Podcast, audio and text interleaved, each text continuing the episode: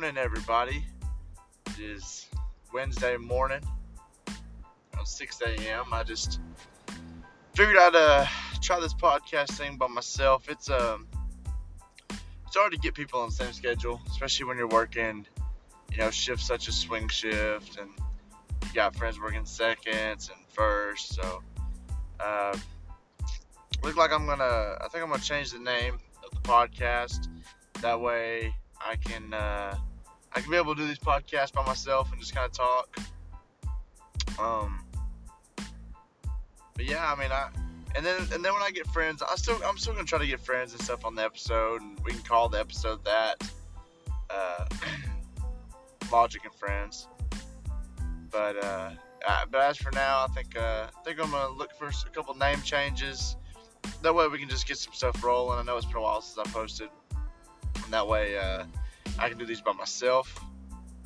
Um, but yeah, it's just a just a beautiful, nice and dark Wednesday morning. So figured I'd make a podcast. I'm actually on my way to work. Um, so I mean, just a couple things. SEC football's this weekend. Um, couple big games. I saw I saw that uh, that Tennessee spread, like the spread of points was was negative three. So if I got any betters out there, you know, you take that. You take the Tennessee and only giving three to South Carolina. Man, that's a that's almost like a locked bet. You would think. Uh, my Georgia Bulldogs were given like 26 or 27 to Arkansas, which is I understand. I never, if I ever do a parlay or something, I never ever pick us because I just get I get too. I don't want to have to be cheering like if we're if we're winning by 24, that I'm like worried about losing money. So I just I leave that alone. But man, uh, got a little quarterback battle down there between the hedges. From what I'm hearing, D'Wan Mathis is putting on a show.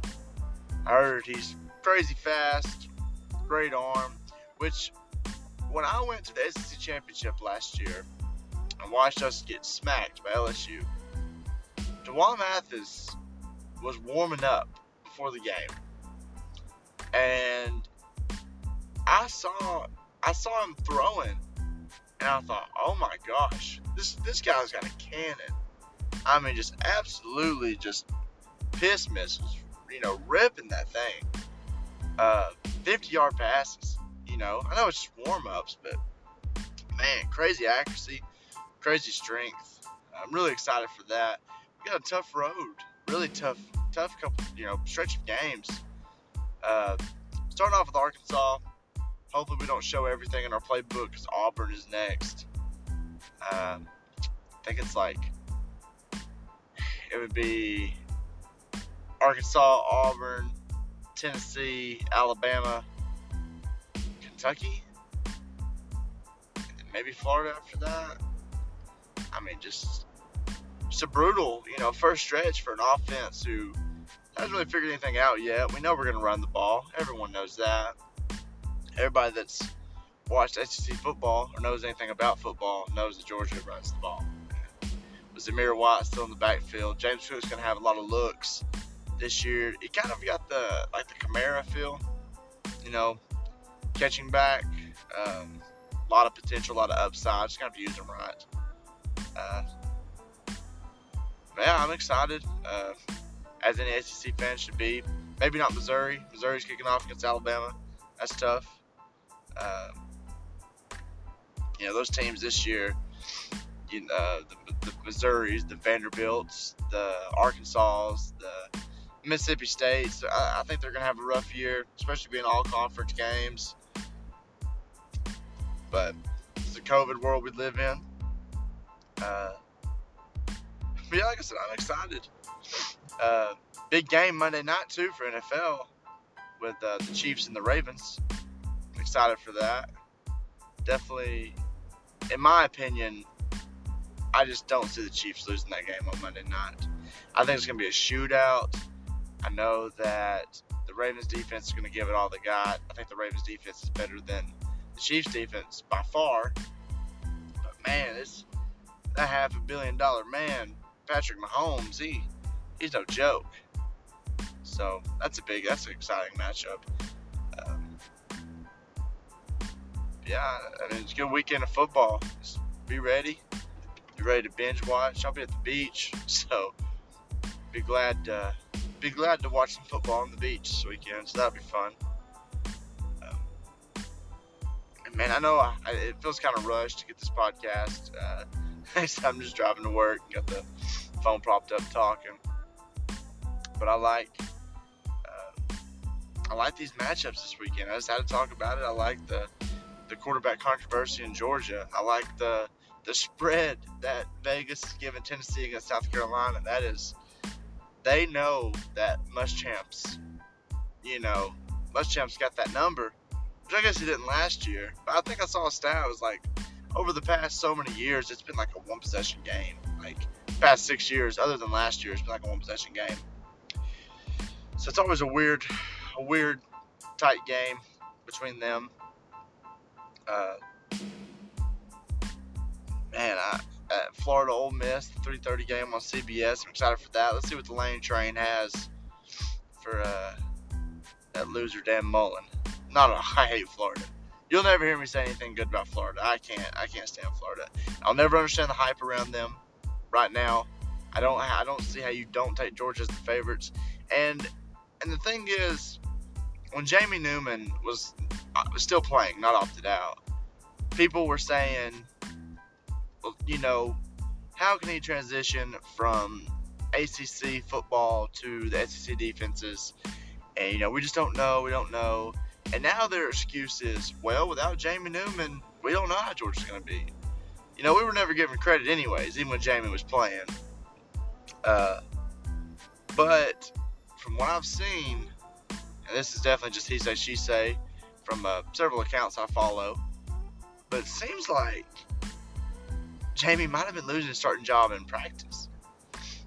I mean, it looked like, you know, D'Wan might have been making a strong case. JT which JT Daniels isn't even cleared yet. But JT might have making a strong case. Aaron Murray, the great Aaron Murray, said that Carson Beck, our freshman four star quarterback coming out of Florida, looked like the best quarterback out of all the bunch. So that's that's very exciting. Uh, I've always been big on Carson Beck. Uh, big body, big guy. But Juwan Mathis is a big guy too. He's put on like 30 pounds. I think he's like 6'6", 215 there's still some weight to be gained. But man, Nakobe Dean came out and said that he's crazy fast. So that's exciting. I don't remember what his 40 time was. If it's like a 4.6 or 4 something, which is super fast. Uh, yeah, lots of college football this weekend. Lots of good NFL games. A good Monday night game. Man, the and the Patriots. Uh, it's like it's the Patriots and the Raiders on Sunday night. Or might be the Packers and Saints. I'm not sure. Either way, those two, both those games are, are really good. Uh, I'm glad uh, glad to see last weekend. Uh, total total change of subject. I'm just trying to hit them all all the corners. Uh, Colby Covington, my boy Colby Covington, Colby Chaos, came out and just stomped Tyron Woodley. Stomped. I think we saw the level that Colby's on right now. Colby Incorporated, Colby Covington Incorporated team that he's putting on, the new camp, the new coaches, uh, the kickboxing he was doing was just beautiful. Uh, and granted, Tyron Woodley is at the end. You know, he's 38. He's a great champion. Tyron, man, he he was just a dog. Um, but that's the wins you need as a fighter. I think a lot of it's confidence. And uh, I know Colby was saying in an interview that when he used to train with Jorge Masvidal, that the coaches would tell him to take it easy on him because he had a fight coming up, and they wanted Jorge's confidence to be there. That is crazy. And and there's a video on YouTube, Colby touched on this too in the interview. There's a video on YouTube of Colby and Jorge wrestling for like an hour or two in the dorm room. They to be roommates, like best friends. And Colby's just whooping that tail. just absolutely out wrestling them, out grappling them, just beautiful. You know, I, I love seeing just good wrestling. So, Colby's in line for that Jorge fight. That's a money fight because you know you got Usman and and uh, Gilbert Burns going for the title, which I think Usman takes that one. I just do. I, and you know, not usually will you see me take a lot of wrestling guys over jujitsu's, like just over people who, you know, like like uh, Mike Gilbert Burns, who's whose jujitsu is great. Uh, man, Usman's so strong.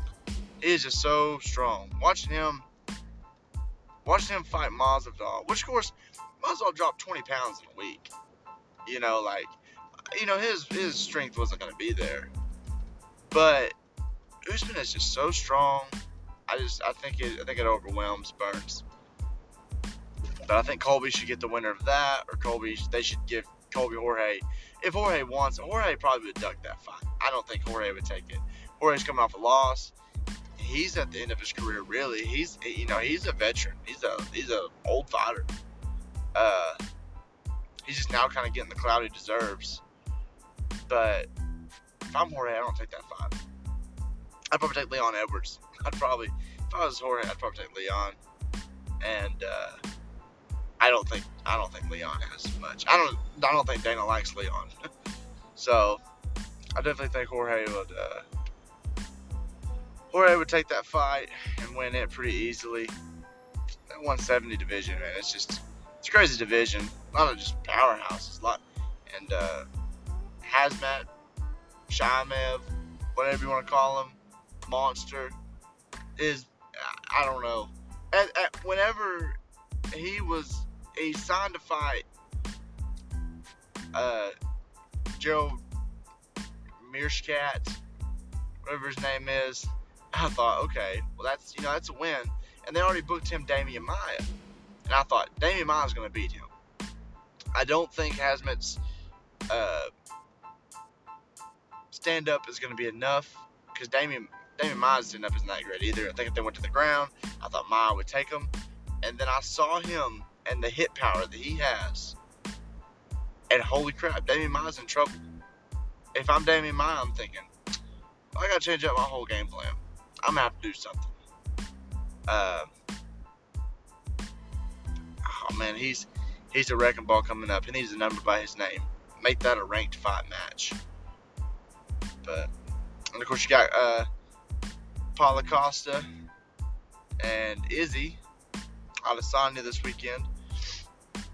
And, and the more I think about it, I was I was big on Costa.